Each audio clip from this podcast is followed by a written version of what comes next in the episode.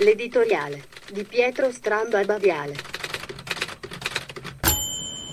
Esattamente 30 anni fa, il 9 novembre 1989, si apriva la prima breccia ufficiale nel muro di Berlino che per 29 anni aveva diviso la capitale tedesca. Una breccia diventata in breve una valanga che insieme al muro ha sbriciolato anche la Repubblica Democratica Tedesca e ha contribuito alla fine dell'Unione Sovietica. In questi giorni si moltiplicano le celebrazioni della fine di quel muro, quello fisico, ma soprattutto quello simbolico.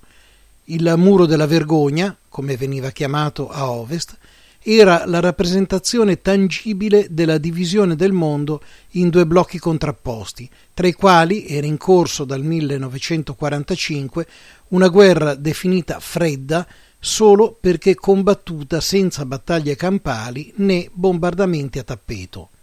Colpisce che tra una ricostruzione storica più o meno di parte o più o meno romanzata e una commossa o retorica commemorazione, quell'evento di trent'anni fa venga continuamente indicato come quello che ha segnato la fine della divisione del mondo in due blocchi.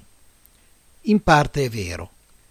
Di sicuro ha segnato la fine della guerra fredda fra Stati Uniti e Unione Sovietica, una fine momentanea però, solo momentanea, come possiamo constatare ogni giorno.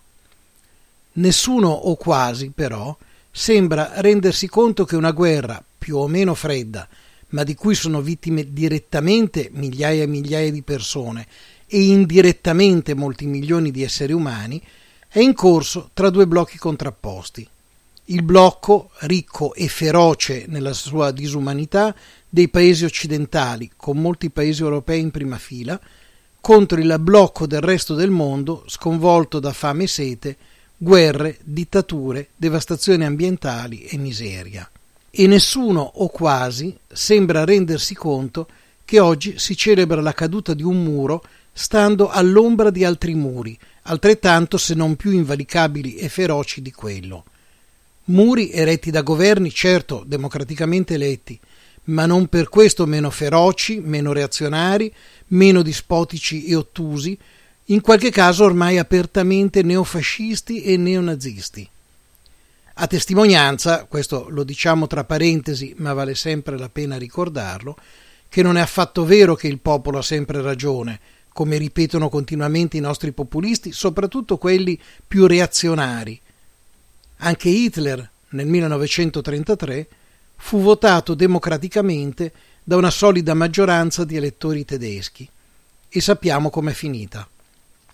Celebriamola allora la caduta del muro di Berlino ma celebriamola nell'unico modo, a mio parere, giusto e sensato, impegnandoci per abbattere quegli altri muri, non meno obbrobriosi di quello di Berlino, e per impedire che altri ancora ne vengano eretti, perché non esistono le razze, perché non esistono religioni più giuste o più sbagliate delle altre, perché noi europei di oggi, ed è la scienza a confermarlo anche proprio in questi giorni, siamo tutti meticci, e discendiamo proprio da quelle aree del mondo, l'Africa settentrionale, la, la Palestina, la Mesopotamia, l'Ucraina, i Balcani, da cui oggi provengono quelli, eh, i nostri cugini, geneticamente parlando, che ci affanniamo a respingere in tutti i modi e con i pretesti più miserabili.